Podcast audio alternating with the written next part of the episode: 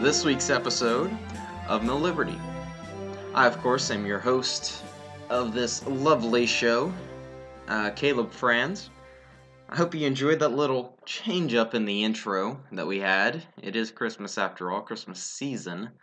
Um, so we'll be playing that from now until uh, r- really throughout the, the rest of the month of December. So if you like the other one better, don't worry, it's coming back. Um, we might change that one up eventually too, but for now, we're just going to enjoy a little Christmas music. Thank you for tuning back in. We we hoped you enjoyed uh, last week's episode with Michael and Zuri. We had a lovely conversation and discussion on what we can look forward to in Trump's future administration, some of his cabinet picks, um, the positives and the negatives. Unfortunately, more we seem to think might be a little bit more negative than positive. But we covered all angles, and um, and now it looks like James Mattis is, is certain to be the next Secretary of Defense, which I was a little bit uneasy about at first, just specifically because A, I wasn't as familiar with him as I know some people were. A lot of people were very, very excited whenever Mattis was announced as his uh, Secretary of Defense pick. I was a little unsure just because I, I didn't know uh, some of his positions on some things, um, but I am beginning to come around to that choice for cabinet position. However, that pick is only as good as the Secretary of State pick because his Secretary of State pick is kind of the the first barrier, if you will, going into war having a great Secretary of Defense is awesome if you need to go into war. I would prefer to not go into war in the first place. Now, while Mattis seems to be very um, reasonable, he seems to be a realist. Uh, he's certainly, certainly better than some of his other picks, such as Tom Cotton, which I would have had to take pins and, and have blood come out of my eyes if that was going to be the pick. Fortunately, it wasn't, and I don't have to do that. But unfortunately, um, what seems to be the, the status quo of today's politics and today's transition, you know, they, they call the the movement from power, it's, it's called the transition of power, and uh, from one administration to the other, but there's also, I think, another underlying unspoken fact about the quote transition. And that is that whenever there's a transition from one political party to the next in, in the White House, there's also um, a transition from who cares about the Bill of Rights of the Constitution and free markets. Because when Barack Obama won in 2008, all of a sudden Republicans who, who supported George Bush and who who rallied behind George W. Bush, despite saying unbelievable things about um, well if, if you we have to save the market but first we have to abandon it in order to save it. That's that's insanity. There's nothing conservative about that. Even though i wouldn't necessarily consider myself conservative i don't see anything conservative about abandoning the free market that's that's not coherent with conservative principles. But then, whenever Barack Obama got into office, all of a sudden we care about free markets, we care about limited government, we care about our constitutional rights, because that didn't happen whenever Bush was in. Our constitutional rights were trampled on, perhaps more so than during um, the tenure of, of Barack Obama. He certainly set the tone for the tenure of Barack Obama and it was certainly more so than the tenure of Bill Clinton. But now all of a sudden we, we cared about our constitutional rights. Now we are beginning to see the pendulum sw- uh, shift again. Now we are beginning to see Republicans who cared deeply about the Constitution, they campaigned on it. For the first time in a long, long time, uh, we were talking about the Constitution. We were talking about the Bill of Rights. We were talking about free markets, not just well taxes um, being lower makes sense just because well you know nobody really likes to pay taxes, but the philosophy behind it and the principles behind that. We as a liberty community, as conservatives, as some of you are, as libertarians, we, we're beginning to outline that and, and making really strong and really powerful arguments, especially right there at the beginning of Barack Obama's term in first term in 2009 and 10. But then we began losing our way because we, we got focused on issues that are non issues that don't really matter. We um, we began growing our own form of social justice warriors, the kind of people who who are triggered by someone taking a knee on on a football game or um, just getting upset about things that really don't matter in the grand scheme of things, don't matter at all.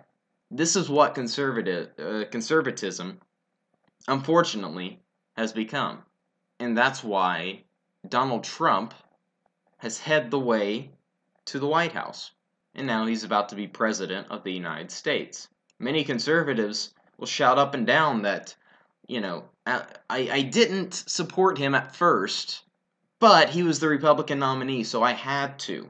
He was better than Hillary Clinton. And of course, we've talked about this before. Was he really better? Does there ever get to a point where there is no lesser evil. We've talked about this on on this program before. There gets a point where yes, believe it or not, the right can be just as bad with government as the left can be. We we've forgotten that. Some of us, I don't even think fully believe that from the very beginning. I really don't think there are certain people. I really don't think who who ever believed that um, big government was bad in the first place. It was just that the Democrats controlling the government was bad. That was the only thing that that they were concerned about. Not the fact that it's the problem isn't the party, but just the fact that we're putting such an emphasis on government itself. We were focused so much on defeating the Democrats and equating the Democrats with big government that we didn't stop and think, you know what, maybe just maybe, a Republican big government isn't going to fix anything. We get caught up in the in the big speeches and the hype and and the strong man politics, and that's that's the kind of show I want to have today. That's the kind of conversation I want to have today. We've placed our priorities in the wrong place. That that sounds familiar because we've we've had this kind of discussion before on this program. I've told you we we we don't know our why. We've forgotten it, or some of us never knew it in the first place. And because of that, we are naturally attracted to the strongest, toughest man in the room who says he's going to get things done. This is a fatal flaw that is interwoven deeply in the right, specifically in the right. Conservatives are falling for it all over again. Now it's time for conservatives to believe in big government again, and Democrats to believe in, in civil liberties again. Neither of them really believe in it. This will be our fatal flaw that will destroy us in the end if we just play this party game.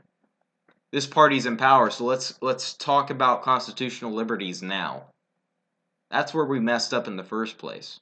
Because the reason you keep getting people like Barack Obama elected is because you never cared about constitutional liberties whenever um, George W. Bush was in office. You never cared about free markets when George W. Bush was in office.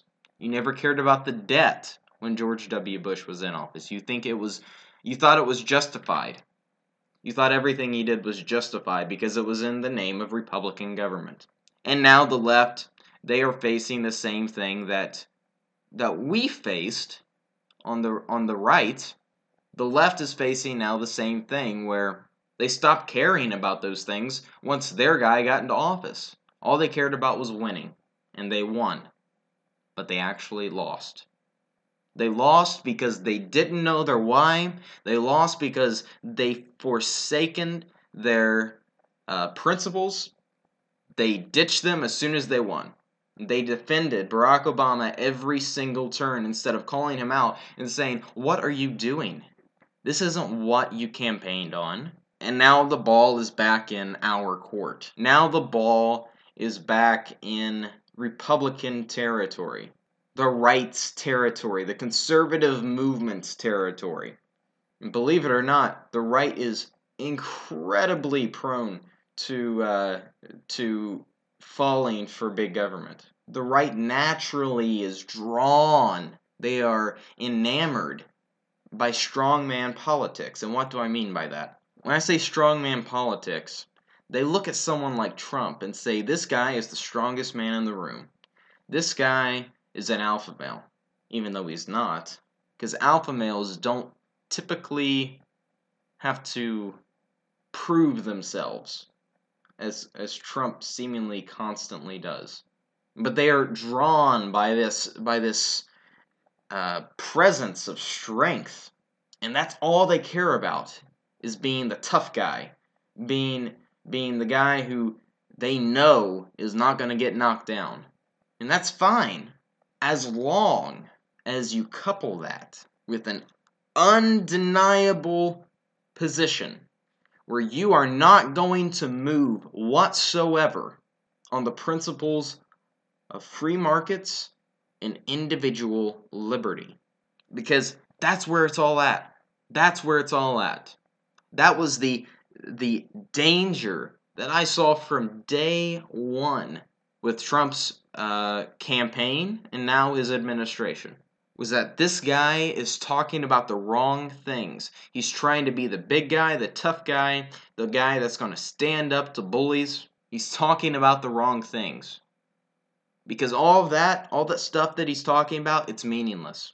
Because he doesn't have a grasp on the Constitution. He doesn't understand what individual liberty is. He, he's talking about things like the Second Amendment, um, things that conservatives typically like, but not because he has this profound love of liberty, not because he has this profound um, adoration for the Constitution and for the Bill of Rights.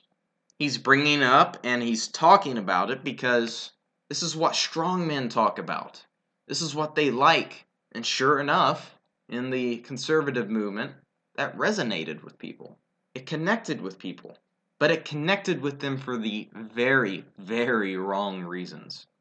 Because they too have forgotten what it is that they stand for. This isn't the first time that this has happened in our history, in American history, and in the rights history, in conservative history. When populism comes up and and grabs a hold of a movement, it's a wolf in sheep's clothing. This is not the first time that, that this kind of protectionist, nativist, populist rhetoric happened at this dramatic, uh, at this dramatic, in this dramatic way. Over a hundred years ago, we were facing the exact same thing.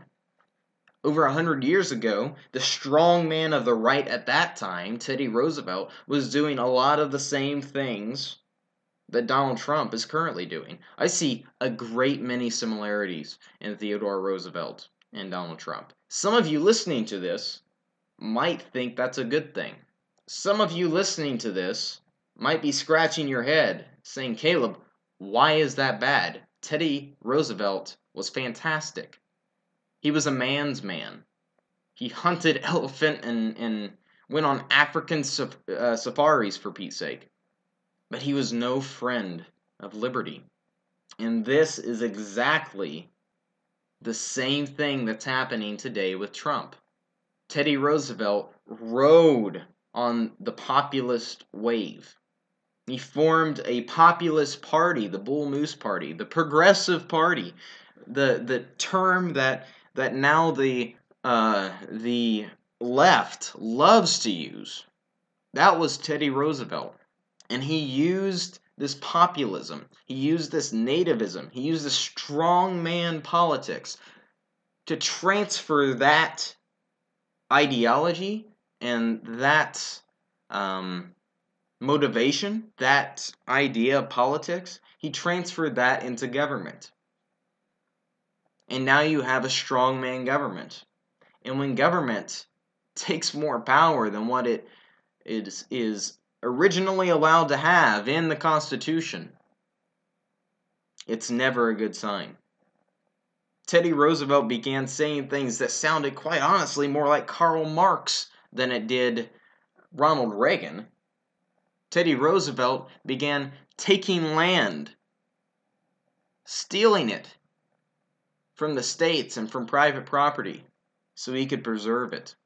Not thinking thinking that the the uh, the free market or even the states a complete complete um, disruption of states' rights, states' powers, excuse me. A complete disruption of state powers. A complete disruption of federalism. He took it without even a second thought. Now we have Donald Trump. Over a hundred years later, we have Donald Trump.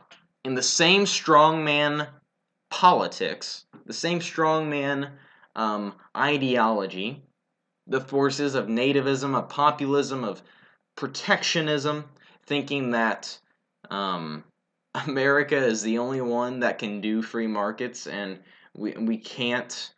So, because that America is the only one to do free markets, we can't do free markets anywhere else? Protection, protectionism makes about as much sense as when George W. Bush said, we have to abandon the, the free market so that we can save it or it makes as much sense as Nancy Pelosi, Pelosi saying we have to pass it so that we can find out what's in it. There's no consistency, and more importantly, there's no principle.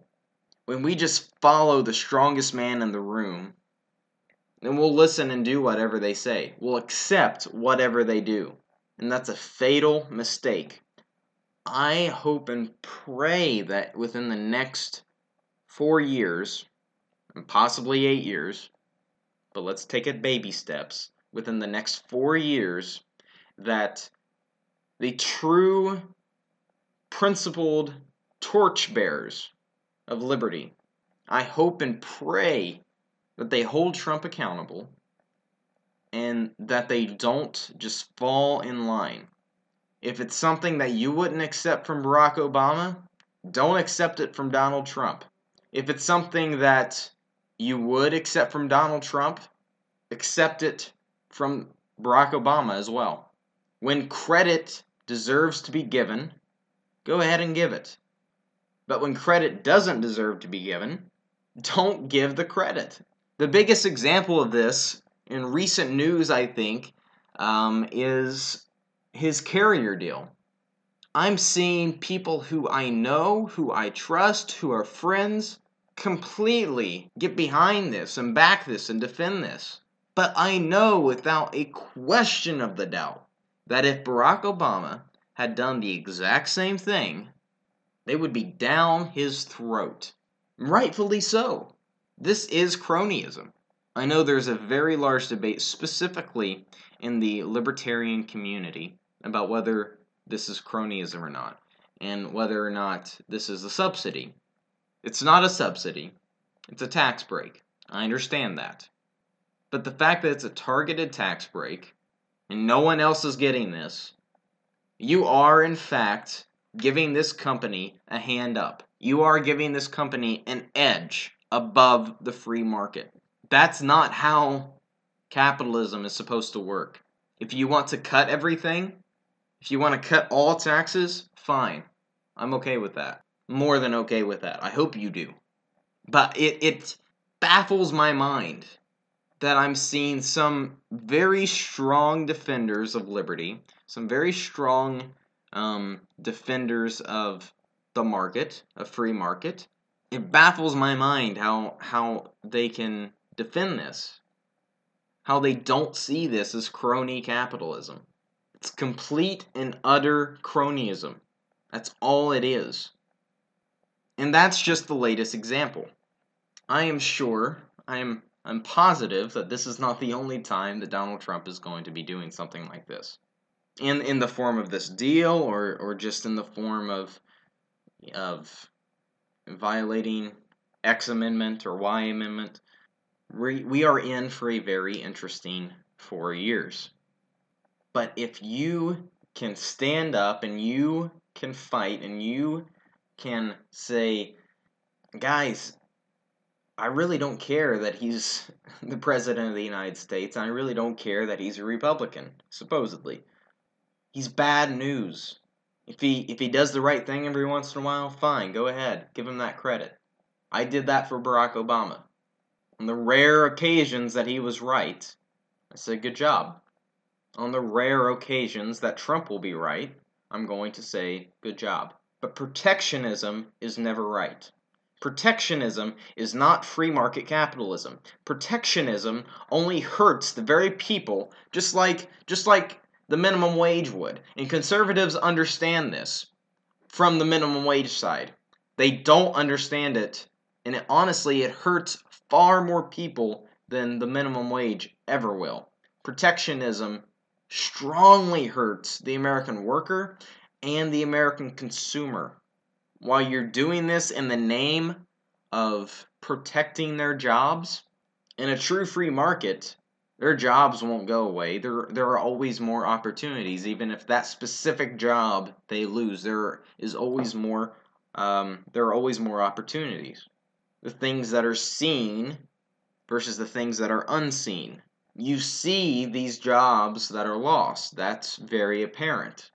The things that are unseen is how much the prices are going down, how much, um, how many more jobs are saved because of it because I'm sure Carrier would not like to close their doors and fire everyone. But because Donald Trump saw this and saw that he could he could capitalize on this, he gave them a tax break while no one else gets one. And that gives them an unfair advantage. There is nothing whatsoever conservative, there's nothing free market, there's nothing capitalistic about protectionism. I quite honestly don't care if my iPhone is made in Mexico, in China, as long as it's made well, as long as it's made cheaply. Because I don't want to pay $2,000 for it. We have to reject this notion that just because he's threatening businesses, just because he's strong arming businesses into doing what he wants them to do, we have to reject that notion that it's healthy.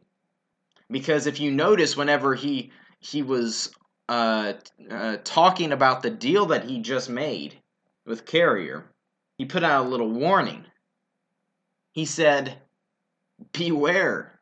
I'm paraphrasing, of course. Beware to all those companies who think that they can just pick up and leave out of the United States without consequence. That's dangerous. That is incredibly dangerous. While the uh, the uh, Carrier deal may have been unfair.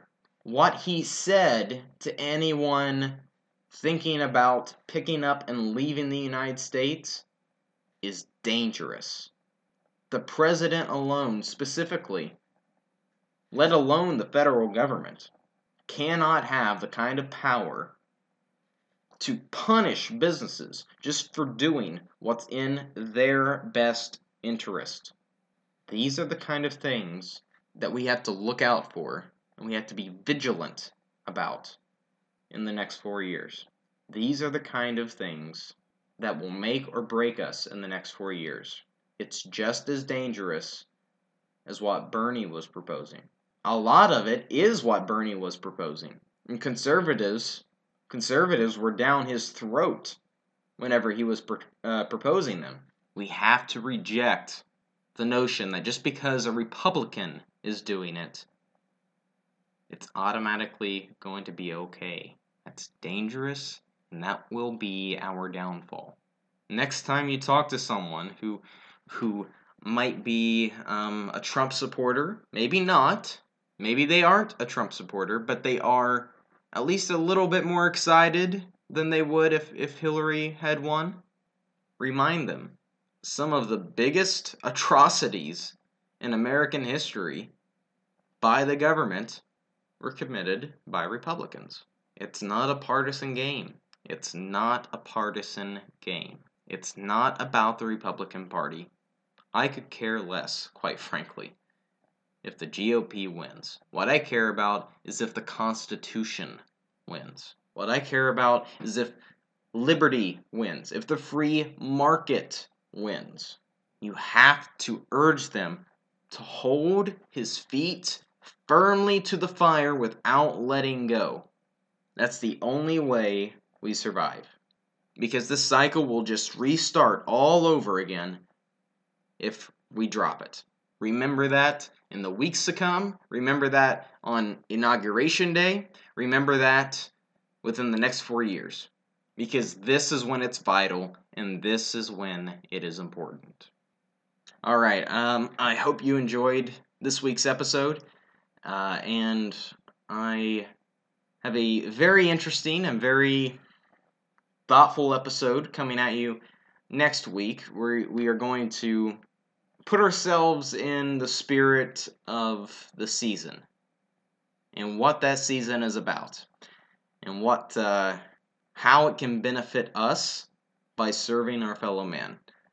So I'm I'm very much looking forward to to providing that for you. And just a reminder that um, I will be broadcasting from Turning Point USA's Winter in West Palm Beach here very shortly.